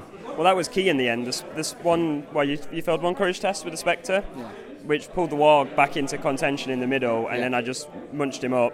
And then I had to then just race to try and get it back on the spot before you could get there. And it's worth noting there was you did some really clever, sort of very careful movement where you made sure that you got moved him to exactly the point that he could get to ensure that they could charge him at the maximum amount distance away, or so the minimum amount of distance away from the objective point, which was very, very well done. That was really, really smart. It's the sort of thing that someone could easily forget or not do right, and then I might have been able to caught up with him, but you managed to do it perfectly.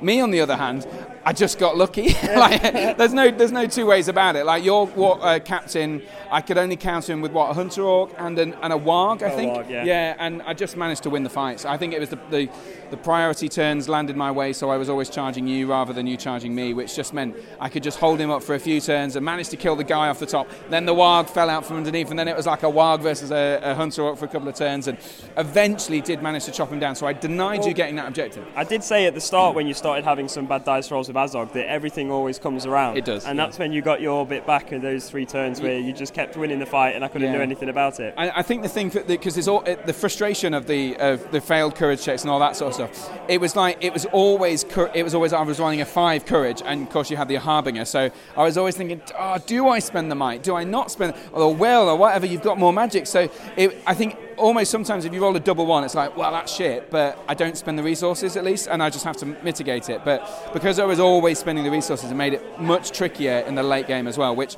Azog did eventually kill the Tainted, and what else did he kill? He killed a captain and some other stuff as well. But he got bogged down after that. Yeah, that was it. The Shade... Once he got through and then was fighting against 4 or 5 models and the Shade was still alive, you were struggling to win the fights. But I think in hindsight, if you'd broken through faster, then the game would have been over and you'd have probably beaten me. Yeah, I think that it crucially, because I'd have had a lot more stuff to be able to protect and a lot more resources to be able to protect my guy from getting back. I might have been able to get the Spectre, but yeah, just generally, at the end of the game, I don't think I never spent a point of might in combat. And so if none of that, and because I was only doing free heroic combats, if none of the might was spent in combats, I'd have all this might right at the end of the game to be able to just win all those fights, kill the Shade quickly, kill a captain, kill Golfindel, and all this. Well, that's it. And also, we didn't legislate for the game going on for 5 turns. yeah, it did go on a lot. So there was a period where it looked like the game was at its conclusion, and you were running guys away in preparation to run away with the prize. Yeah. I then managed to get it back and put it back on the retrieval. You were then 2 turns away with those models. If you'd have kept them where they were, you'd have probably had the models in place to then retrieve it back. But you wouldn't have known at the time it was going to go on 5 turns. So. Exactly. And then there was a period of time where I think I was in the lead and then you were in the lead because you'd killed Azog, but I hadn't broken you by 1 model. So there was a couple of turns like that. But eventually it did settle on after toing and throwing, and there's 7, 8 models left on the table. And eventually it was a draw. You managed to return your relic to the place that I'd stolen it from, and we'd both killed each other's leaders, and we both broke in the end. So I think that feels like a reflective game, because there were so many twos and fro's, weren't there? Oh yeah, there was definitely times in the game where I thought, I've got this, and then I looked the next turn and I'm like, have I actually got this? I was exactly the same. And then I was like, I've definitely not got this now. Yeah. And it was like that quite a few times. Exactly. And that's always a good sign of a good game. So brilliant, Ryan. Thank you very much for the game, and best of luck for tomorrow. Pleasure. Thank you. Cheers. Game number 5, day 2 here at Of Dice and Men, and very sweaty night in the tent, all that sort of stuff. In fact, Natalie, you also camped in the tent. We'll chat tents afterwards. But first game after I think 2 wins and a draw yesterday up against Natalie, and we have played before. We played in Hull, where I had my Balrog, and you had an Angmar force. Another Angmar force, but slightly different. What have you brought with you? So this time I swapped out Birder for Gullivar. I decided that the flying monster was probably a better threat. I always find that Birder gets stuck and bogged down behind lines. Gullivar can just get over there and get what you need. You sacrifice a few models, but Gullivar brings a lot to the table, doesn't he? Yeah, definitely. He always makes your opponent spend might when they might not need to. Yeah, absolutely. I mean, the threat range is something, but I mean, you were obviously cautious because Azog's around, and I've got the fight 7, and you don't have a strike. You do have heroic defense though, so. Which obviously can come in clutch, especially against big boys like Azog, who usually wounding heroes on 3s, which is nasty. But we're playing. Actually, I can't remember what scenario. To the death. That's right. So we're playing to the death. So this is a fairly sort of straightforward: kill the enemy, kill the leader. To try and kill banners as well. So did you have a particular plan going into this one? Not really. Obviously, my Deadmar Spectres was the only thought. Pull out a Hunter Orc, hope Gullivar can charge in, and then maybe combat off of him.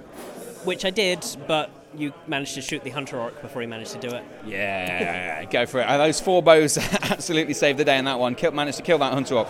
But, and it kind of left Gullivar in a bit exposed at that point. It wasn't in a particularly advantageous point. And basically, first turn that I got the chance, I think was it an auto win priority that turn? And then I ummed and ahed over it because I wasn't sure whether it would be the right move, but decided to go for it and charged Azog in with a captain as well.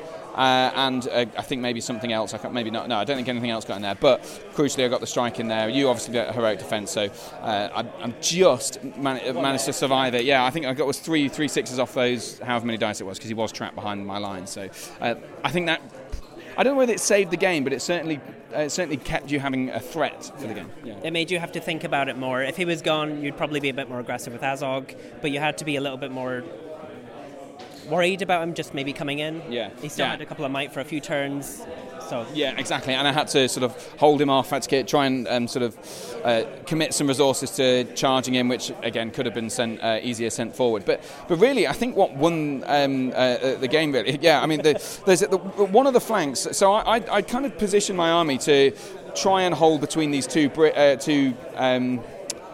ruiny things to boulders, and the intention was to send a sort of flanking force of Hunter Orcs and a couple of maybe just the one warg round the side, and this was I didn't have any heroes there, but neither did you, and so I reckon you had your banner, which had kind of gone, it kind of went one way, and it probably should have gone the other way early on, because I kind of made some manoeuvres. But so I was trying to go for the banner with that flank, but my Hunter Orcs absolutely collapsed over that side. I mean, I think even the early fights where you had less support, I just couldn't get a win, couldn't get a kill, and that sort of churned through those Hunter Orcs on that flank, and it really kind of ruined my game plan. Just a little bit, yeah. And then you ended up sending more models to help, and yeah, it. I don't know. You got very unlucky with the Hunter Orc dice. Yeah. There was. I think generally, I like to favour my Hunter Orcs against the Angmar, as long as they get the charge, which wasn't always relevant, of course. But like usually, two dice plus a spear sport against your two dice with the spear sport. It's kind of. I'd like to favour my odds in those situations, but. Sadly, they just seemed to not be able to win as many fights as I was hoping, and even when they did, they weren't killing as many as I thought. So I think it took quite a few turns for it to actually get going. And Azog, of course, has been spending time trying to kill Gullivar rather than orcs. The Keeper of the Dungeons did get some kills, which was helpful. I think he ended up on 4 kills in total, which is not maybe as many as I'd like, but I was spending will here and there to resist. Spectre's moves and to actually just pass courage checks to get into the fight. So it was a very resource-intensive game. And you threw a lot of magic at Azog, though, and he did shrug a lot of it off. Yeah, and then once I realised, last turn, I think, I transfixed the Keeper because I noticed Azog was kind of out of position. Yeah. He wasn't going to be able to charge Gullivar. You could maybe kill an orc, whereas the Keeper would be able to smash those last few guys and... Yeah. Finally break me. Yeah, and I think there was one mistake you did make in the last turn, though, because you did everything perfectly to try and to pin down the banner, and I gave myself I think there were a couple of things you could have done to stop Azog kind of coming back through. Once I'd moved some guys out of the way so that Azog could charge someone who was in combat with the guy who was in with the banner, and basically I just needed one more guy to pass a courage check to charge into to counter to do the to sort of peel off the fight so that I could heroic combat with a Hunter Orc so that I could back up the banner. Actually, it didn't make a difference in the end because you did it in the wrong order, so the banner could back away anyway into the fight. So it did save him in the end. But so that crucially meant that I had a banner, you had a banner still. But on the very, very last turn, it all wound down to whether I could break you or not. And I was just at the end of play. I'm one model off breaking you, and you got about 5 or 6 over breaking. So you did have the lion's share of the fights, but I was one off, which did hand you a 5-0 victory. Of course, big swing for one death there. Oh yeah, it felt very close, and there were so many things that would have made a difference. Yeah, I mean, there's a list as long as your arm. I mean, even one fight here or there earlier on when I felt like the Hunter Orcs did have the advantage, that would have been great.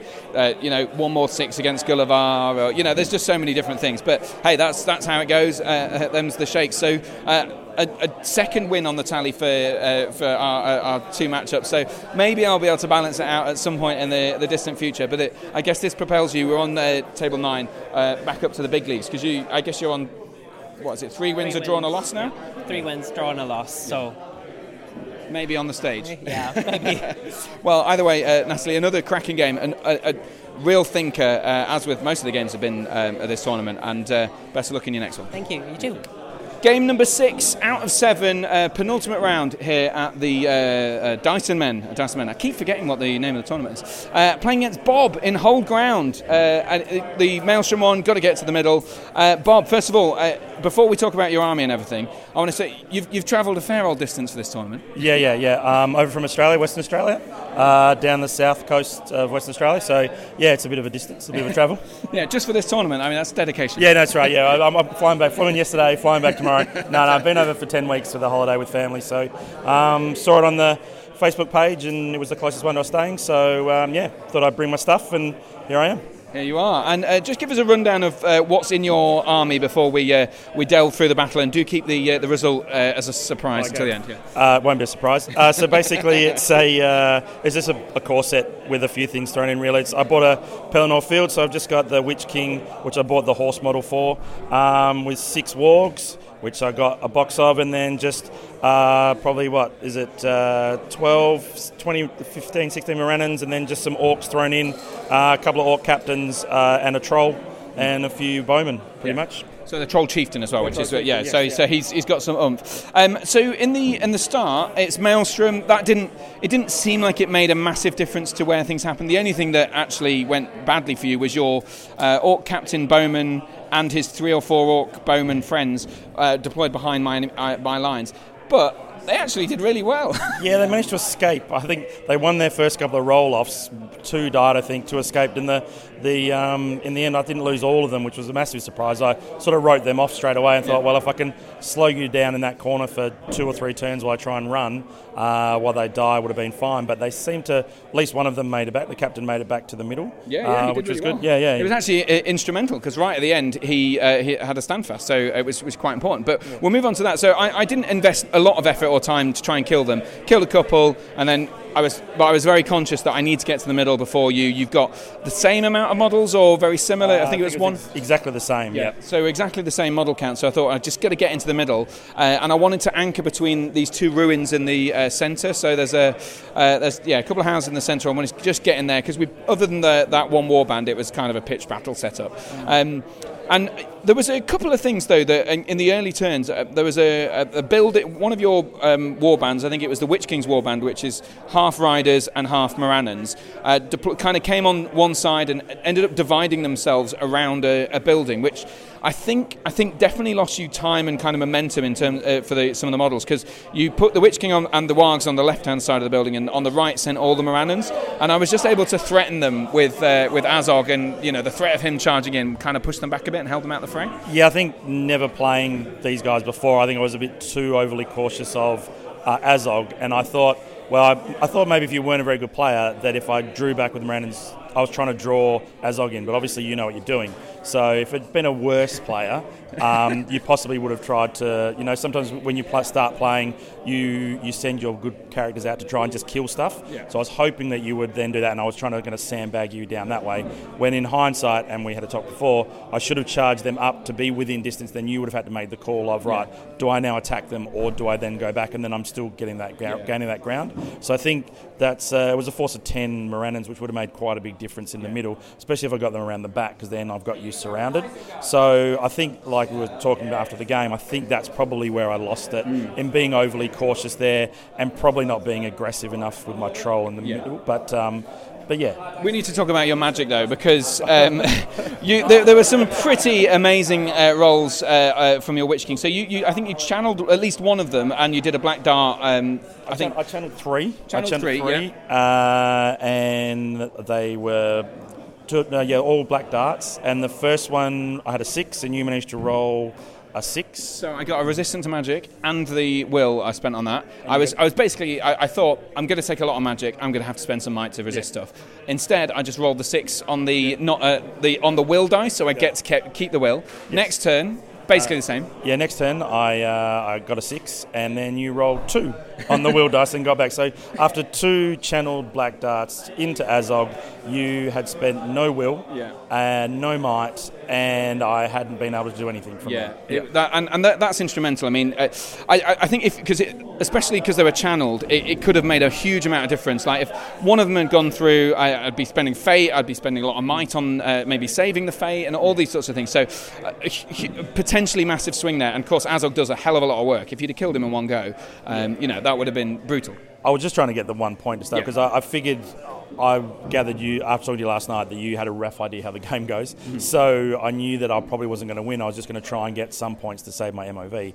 But I thought that was my way to get it in there. And also I was just trying to, at the beginning, I like to try and at least make the opposition use some of their resources. So later in the game, I've got a chance to push stuff through. But after that, it just seemed to be, I just couldn't then, you were just too full of stuff and you could do whatever you liked. And I was running out of resources rapidly. And then that's sort of what hurt me in the end, I think. Yeah. Yeah, it kind of just meant that the Witch King wasn't really a factor, and no. I mean, part of me did think maybe you could have thrown the Witch King into combats as well, because he spent a lot of his time quite far away from the line, just doing magic, popping out of a building, doing some magic. I guess because you were scared of me charging and killing him. Yeah, well, the first couple of games I put him in completely the wrong spot, and he died.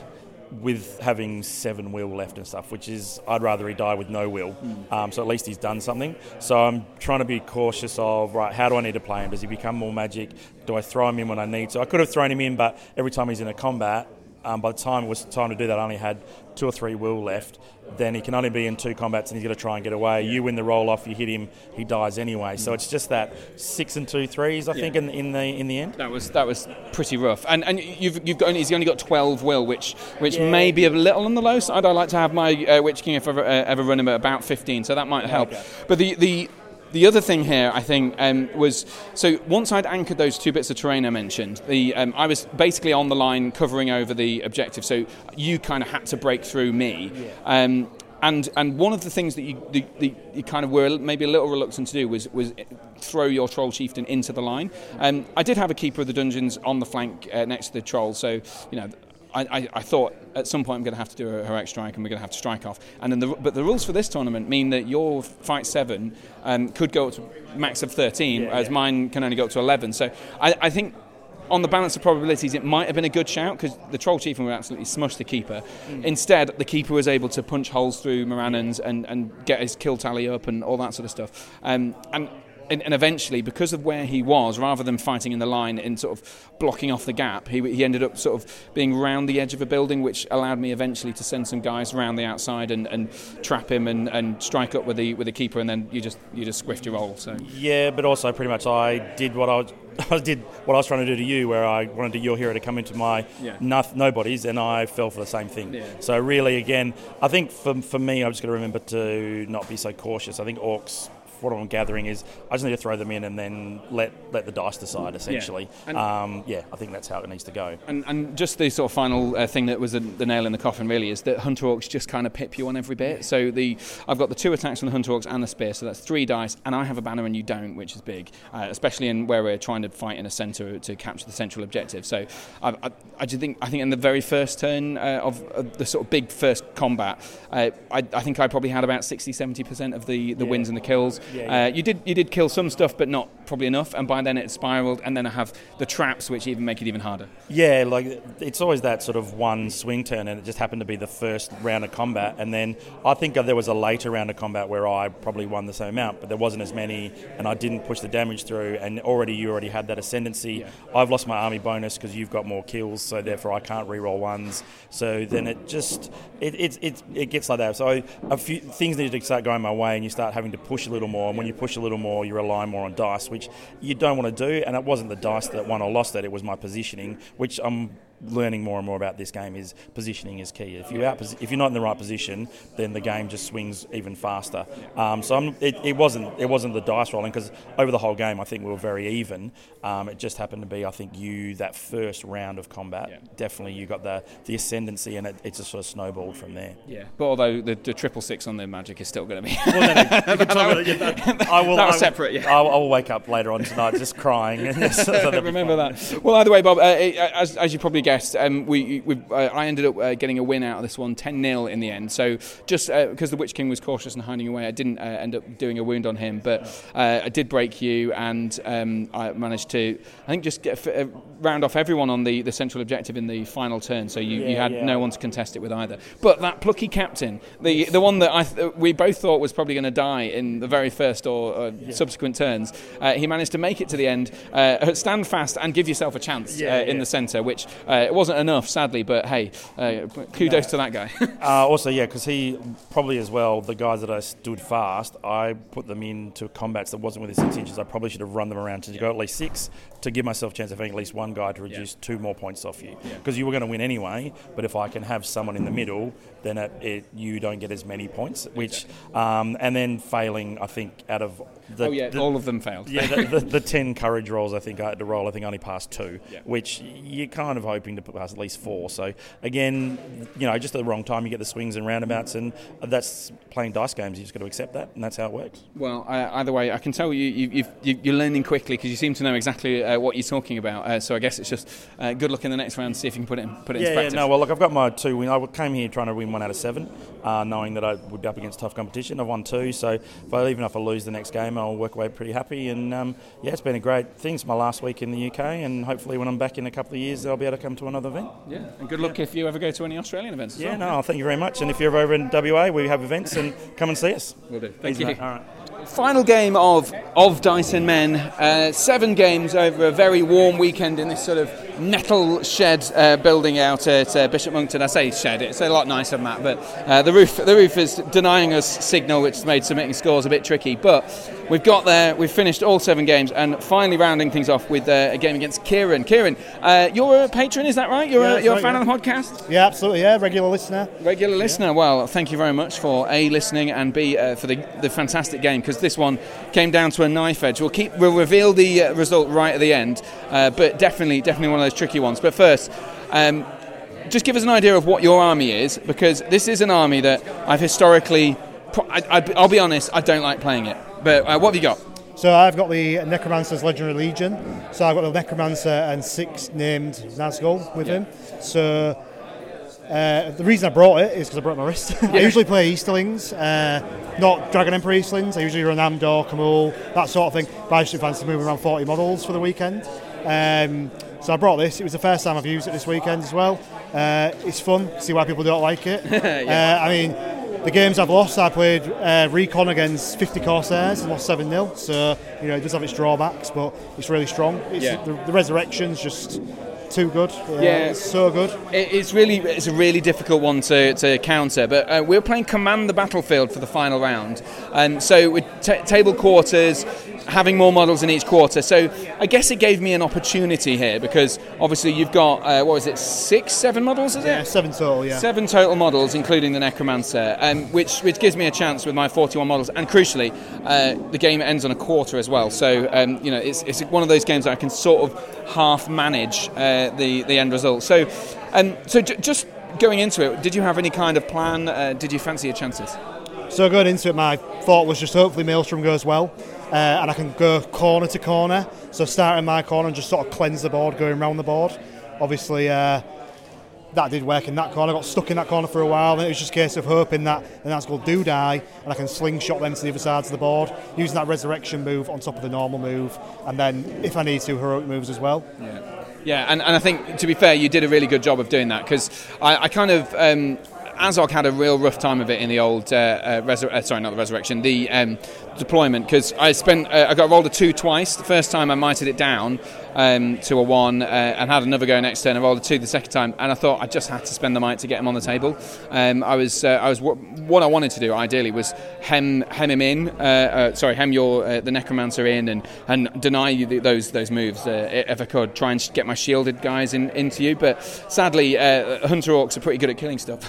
So I ended up killing the ring race quite a lot of times, although it didn't actually make a massive impact on the kind of the flow of the game, in the sense that I don't think any ring rays permanently died. So chopped some mite out, but nothing permanent. So I mean, basically I had 3 mite on Azog. And fairly early on, I went for a bit of a Hail Mary kind of move. I was like, I saw an opportunity. You'd left the Necromancer unprotected, and I charged into one of the ring raids and killed it. And I think I might have needed to spend a mite to actually win the combat. And then I killed it, and then I went straight into the Necromancer, which... I don't know, I kind of think it was... I thought it was the right move, and I still probably do, and it did take a lot of will off. Do you think it was the right move to do that? Yeah, definitely, yeah. He was open for the charge. He had to spend might to get on the board. He was low on might. If he'd have walked away, he had to chase some heroic moves, even more might spent there. Mm. So just getting straight into him, especially with the priority Legendary Legion bonus, being able to call that and go into him again. Yeah. Unfortunately, it's just... He doesn't have strike, but if we get a Nazgul in, they can strike up. Yeah. Called the heroic move to get that Nazgul in as well. Mm-hmm. Away from the captain who called the move to get the fight off first. Yeah. So yeah, it was. Yeah, and you did some combat, you did some clever combat shenanigans as well. Because I wanted I called a heroic combat with him and things like that to try and make that fight first. But you cleverly called a combat with the Necromancer and a strike with the other to stop me getting my striker in, or no, pairing it off. I think it was. I was trying to pair it off with. With a captain or something like that, but sadly yours went first. So so that you basically, I took what maybe 10 or close to 10 will off with that with the first one. Oh, yeah, but after that, Azog was slowly dragged down by the fact that you got strikers in there, and I'd run out of might because I spent so much might early on. So Azog did die, but he did manage to do a lot of damage to the Necromancer, and then basically after that you kind of ran away. Yeah, that's it. So I went into combats to try and die, to get the extra move. And then, well, that didn't happen with the Dark Headsman in the corner. He's still there now. Yeah. Because he couldn't get getting killed, but then tried to hang about, try and kill, couldn't kill anything. Then Necromancer just went from one side to the other with a keeper chasing him. So a few transfixes later, got stuck in the corner. And just survived the game with 5 will. Mm. Yeah, it was very close, right down to the end. I mean, I had a pack of orcs hunting the Necromancer, trying to follow him into the corner. The hunter orcs managed to chip some more will off him, which was ace. But again, as you say, down to 4 or 5 will. Is it 5 will in the end? Which is, you know, I think it's pretty impressive to take 20 will off, especially since Azog died quite early on, and the keeper only got I think one fight against him. So that was pretty decent, but. Not enough, alas, because I didn't manage to kill the Necromancer. So I suppose by this point, I knew as soon as Azog had died that my strategy had to be to basically let my guys break and then make sure I had guys in all of the quarters. So I'd been doing that throughout the whole game. I was sort of setting it up to make sure that I had somebody in every quarter, and it was just a matter of. When the break happened, how many of my guys would stay on the table and how many you chased down by killing them.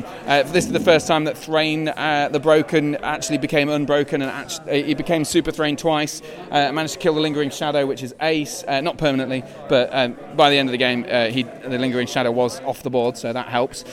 Which meant, I think in the final throws of the game, I'd managed to kill 2 of your ring raids on one table quarter, which secured me that quarter because I had 2 guys left. The other table quarter, you still had a ring wraith on. I had 2 on, so I got more points for it. And the same for the other quarter. That I think you said the Dark Headsman was really struggling to do the damage. So in the end, I got most of the quarters by the skin of my teeth. But crucially, you had you had one of the quarters yourself after having quartered me. So the final tally, 5-4, victory to Kieran. So I mean that feels quite reflective, I think, of the. You know, the twos and throws that we had there. Yeah, absolutely. I think definitely, obviously, Azog dying made a big difference, and dying so early. So if you could have took the Necromancer, it would be a completely different game. Mm. Probably would have ended up me being getting quartered and then, you know, being probably nilled essentially. Yeah. Well, I don't. I think because your guys they're still going to come back on threes. I just think the crucial thing would I'd have killed a magic threat. And taking the lead of victory points, and I would have stopped Azog dying, which is a big swing. So that would have bumped me up by 3 and you down by 3 or whatever it is. So yeah, that would have been a big swing. I don't think I'd have quartered you. I think it would have still ended up being me quartering though. Yeah, essentially. I guess it just depends what Azog does after he survives. Yeah, if he goes on a bit of a tear, just starts throwing, because he's got the free heroic move as well. Yeah. If he can set multiple Nazgul down while the Hunters are doing the rest of the work, you know, it could be. Bad news. I guess I could have chased them down. But either way, that's if ifs and buts were candy nuts, we'll all have a Merry Christmas. So we're not the case this time. But I'm quite happy with a 5-4 loss in the final round. In fact, I think just until we did the tally up, I think we both may have thought I'd have got it because I had more corners. But it was only 2 points for the quarter and one for the contested quarter, so not quite enough. But either way, Kieran, a cracking game to end on. I did say historically I've not enjoyed playing the Necromancer Legion. This one was really enjoyable, just because it was a technical match, a quite tricky match. But I felt like I was in it for the whole game, whereas sometimes when you're just fighting a kind of killy match against them, it's really tough. So either way, well done, and I guess that puts you on 4 wins and a draw or something like that, is that right? 4 wins, a draw and 2 losses, I think, yeah. Well done, and thanks very much for the game, and thanks again for listening to the podcast. No, thanks for the game as well, yeah. Cheers. First place is Raw Dog himself, Jake Roll.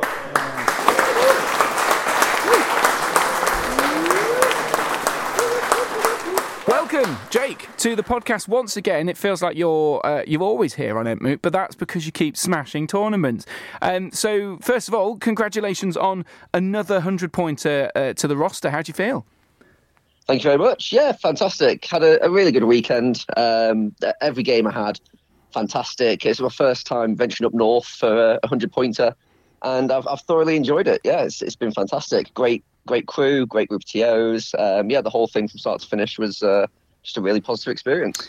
Yeah, it really was. I mean, Will runs great events generally, but this one felt like a sort of a next level in some ways, because the food was all sort of smoothly done. The entertainment in the evening, the quiz and all that was kind of hit its stride, and just generally, I mean, it was boiling hot, but he couldn't do anything about that. But it just felt like a proper, really nice atmosphere. Yeah, he always does a great job of building what feels like just a mini community for the weekend. Everyone gets on with everybody. There's lots to do. It's just it's really nice. It feels like a mini holiday sometimes. So yeah, it was fantastic. Absolutely, totally agree with that. So with that in mind, you've won another. I don't know how many this is now. Is this you on? You can't be on 4 100-point winners, can you? Is that Ripon is my 4th? Yes. Wow. Yeah. So you've got 4 100-pointers. I mean that. Does that mean that you're basically guaranteed to win the league this year, or is there other things that might happen to unseat you? No, people keep saying this, like, oh, you've basically got it locked down now, right? And then a few weeks later, Farmer wins another one, and they're like, oh, I guess you need to go to more events again. So it's just the whole year's been this constant back and forth between me and Farmer, and it's been fantastic. Honestly, it's spurred me on so much, having someone constantly on my heels or maybe on his heels. It's been fantastic. So I genuinely think at this point now, it could go to either of us, or even the sneaky little Ash Walger, who's pulled in 3 100s recently. Mm. It's very tightly contested at the top. There's only a few more events left to go now to secure it, so I don't think anybody is really safe. Yeah, so for people who don't know, and I don't often go into the detail on this, but the Great British Hobbit League scoring system is decided by your top 4 scores, but there's a kind of a 5th one that also comes into play if everyone's equal. So if both you and Farmer get 4 100-point wins, which are all the biggest events, it comes down to your 5th highest score, and then it could ultimately come down to 5 100-pointers, I guess, if that's possible at this stage.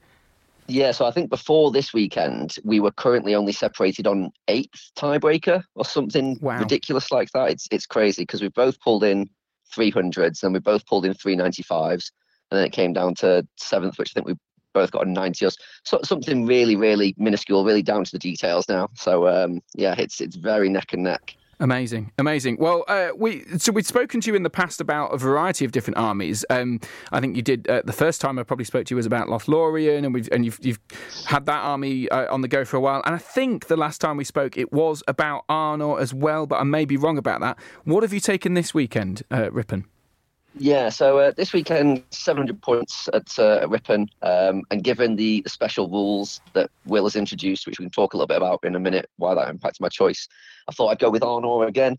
And to be honest, all the listeners are probably fed up of hearing me say, oh, Arnor's really good, it's all I take all the time, blah, blah, blah, blah. But that's because it is just really good at low points, and I do take it all the time. So, it's nothing super special, nothing new that people won't have heard of. It's just Arvedui, Malbeth, a couple of captains, and around 50 models, I think, maybe like 51, because I managed to squeak a war horn and a banner in there. And just basic loads of models, same as always. If it works, it works. And have you still got that cheeky hobbit in there? The one with the horn and the bow and the resistance to magic for people who do Rathab. I actually treated myself to two this time.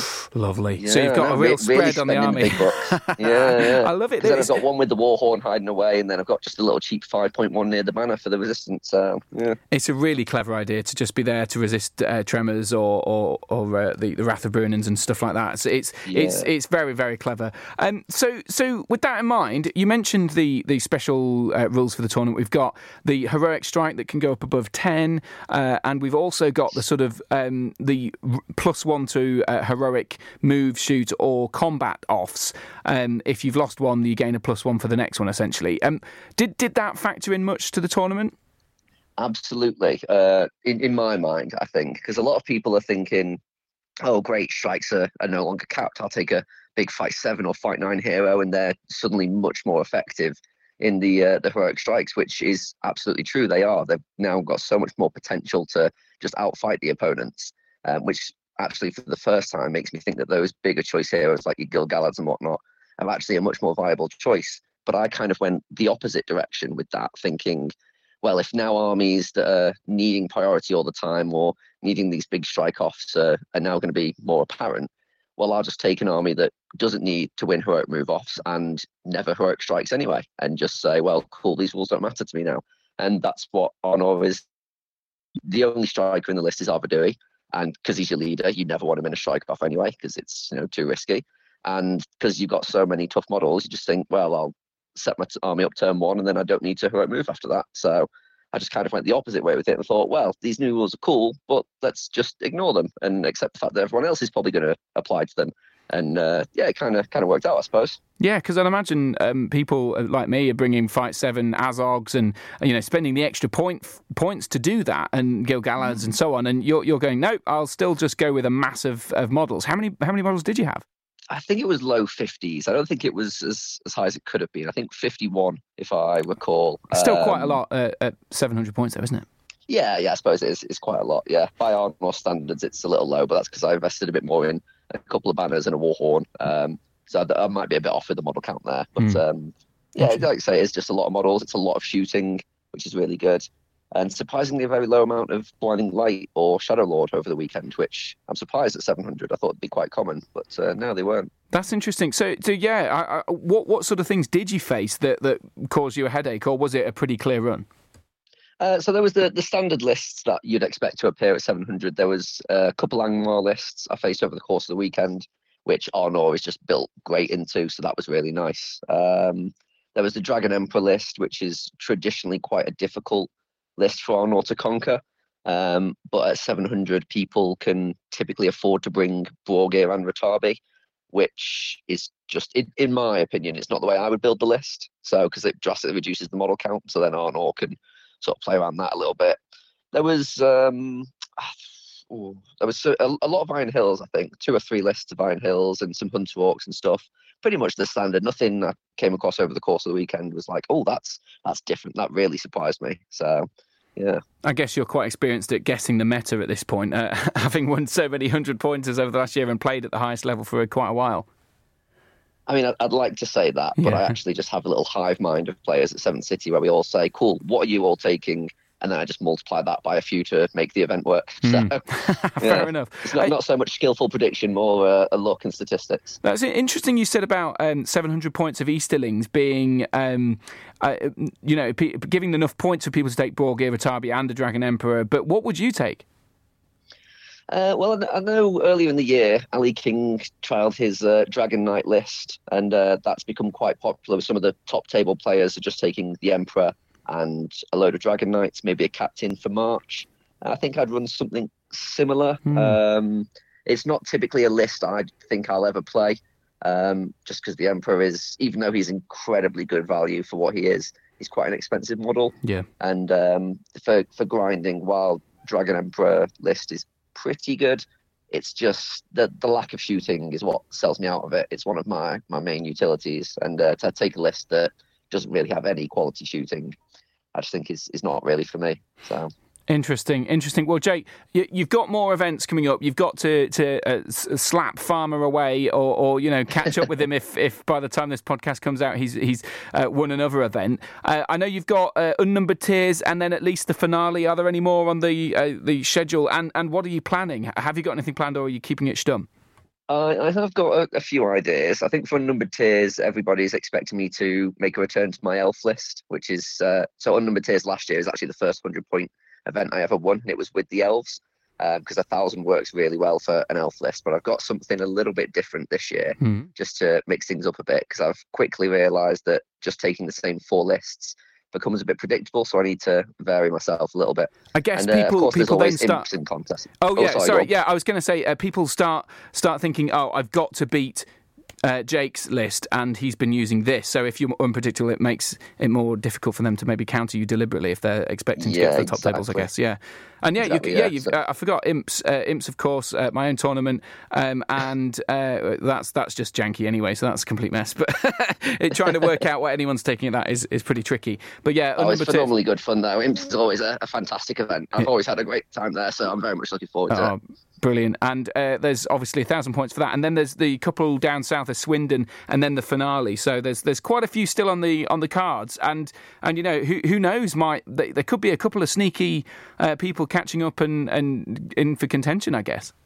Yeah, absolutely. I've got I think 4 or 5 more hundreds logged over the year. I think one of the people to watch is probably, aside from the obvious ones of me, Farmer, and Ash, I think Jay Acharya could sneak up a little bit. He's done quite well recently, mixed up a few new hero lists, so he's definitely one to keep an eye on. Very good. Well, Jake, thank you so much for talking to us again on the podcast. Hopefully we'll cross paths at a future tournament, whether it's unnumbered tiers or the finale. I won't be going down to Swindon, but best of luck in all of the following tournaments. I can't wait to see you at the top of the podium, and to see Dave Farmer keeping you honest, I guess, chipping away at your at your sort of lead. It'll be interesting to see who takes the lead at the end. Thanks again for talking to me here on Entmoot. Anytime. So there you go. That was Jake Rawson, winner of Dice and Men at Ripon. Big thanks to him once again for coming on the podcast, taking some time out after travelling home. I didn't manage to catch him. He was catching a lift and he had to jump in the car and just go straight off. So managed to catch him up with him after the event. So I really appreciate Jake taking some extra time out to celebrate another of his wins, and clearly doing so well in the league, like really, really riding high in the league. So it'd be really interesting to watch, to see if Dave Farmer, Ashley Woolger or Jay Acharya are think of the big hitters that might be able to catch up with him. But who knows, all it takes is someone to win 2 100-point events, and it could all change. So I'll be keen to keep an eye out on what happens there in terms of league positions as we go towards the end of the year, and there'll be more on the GBHL website if you're interested in that sort of stuff. I don't get lost and tangled up in that too much, because I'm often down in the doldrums, as I've been during this tournament. Although not really that bad, I had a really, really good event. I really enjoyed it. It was just so much fun.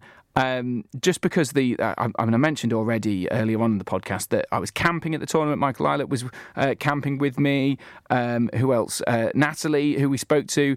She camped, although we didn't actually see her because she set up her tent in the dark and ended up on the opposite side of the campsite. And then, of course, Alex Temple from Battle Camper was in his camper van the weekend as well. So there was quite a lot of fun. It was really hot, so it's perfect sort of camping weather. But, that's just part of it, It's the social element, and having the quiz and having some real good bants with people at the quiz and all that sort of stuff. So yeah, real great event. Really enjoyed it. And of course, I came out of it. Obviously, you heard there the run of success. Sorry, maybe you were counting yourself. Maybe you were sort of losing track yourself of how my successes were going. But it turned out I got the 3 wins, 3 losses, and a draw for the 7-game tournament. So, all in all, pretty much slap bang average, although technically not average, because out of 48 players, I think I was 22nd or something like that. So, just slightly top half of the average, because I had had margin of victory was 5 VPs and had got, which is slightly more than a couple of other people who are also on 3 wins, 3 losses and a draw. So yeah, I was quite happy with that. I got some good wins, particularly the draw against Ryan Hinch. Ryan Hinch, if you've not met him in the flesh before, he's an incredibly good player. Obviously won against Will, but he was the TO ringer for this tournament and had just the vanquishers in a contest of in an objective scenario. I guess I was lucky to come up against him. But either way, I came very close with the game against Natalie and that final game there as well with the dreaded Necromancer again. Oh, God, I really don't want to play the Necromancer and those guys again. They're just so frustrating to play against. In fact, strangely, I finished painting some Necromancer, so some of the Nazguls of Dol Guldur recently, because for the Battle Streams in Middle-earth live stream, which was talking about There and Back Again, the book, to accompany that, I just thought I'd paint along with the stream. Painted the rest of my Nazgul, which I did ages ago with a different kind of army, and I just don't think I'll ever get them on the table because I just find them really unpleasant to play against, and I think it's just really mean of me to paint them up and then go, okay, well, I'm going to use them, even though I know fully well that it's actually slightly unpleasant to play against. Maybe other people have different thoughts. I don't know. But either way, that was a tricky game, and I really hope I don't come up against them in another tournament anytime soon. But I'm pretty happy. I've gone from 2 out of 6 wins with the Pits of Dol Guldur to 3 out of 7 plus a draw. That's better. That's an improvement. So they will probably return, I think. I don't know at what event, because I've got plans for some fun events coming up. There's a 1,000-point battle for unnumbered tiers coming up very soon, and also I've got the GBHL finale, which is 800 points, but it's also a Christmas themed event, so it's like the end of the year. So I might come up with some janky Christmas stuff. We'll see. And other tournaments that I have on the agenda are Rings of Men, which is very much a fluff-centred list, and have a plan for a collaboration with an Australian podcast, the Two Towers podcast, about that tournament. So hopefully stay tuned for some interesting stuff coming up in future podcasts. But in the meanwhile, don't forget to get in touch about the Riddle in the Dark to win for your chance to win the SPG magazine. The clip will come after the Boorahrum stuff, and you can have a get in touch on entmootpodcast@gmail.com if you think you know who the clip is about and who speaks next. And also, don't forget to get in touch on general thoughts. General thoughts. We spoke to Jake there about Rings of Men. What do you think about the draw thing? I think we'll probably kill that topic in a second. But, feel free on any topic, maybe suggesting questions that need answering as well. How about the Nazgul? Do you think they should be allowed? They're awful. I hate them. It's nothing against you. It's nothing against you if you're an Asgore player, but still. Anyway, that is pretty much it. Until next time for episode 80 of the podcast. We're getting closer and closer to episode 100. I'll have to start coming up with some ideas, but in the meantime, Boorahrum.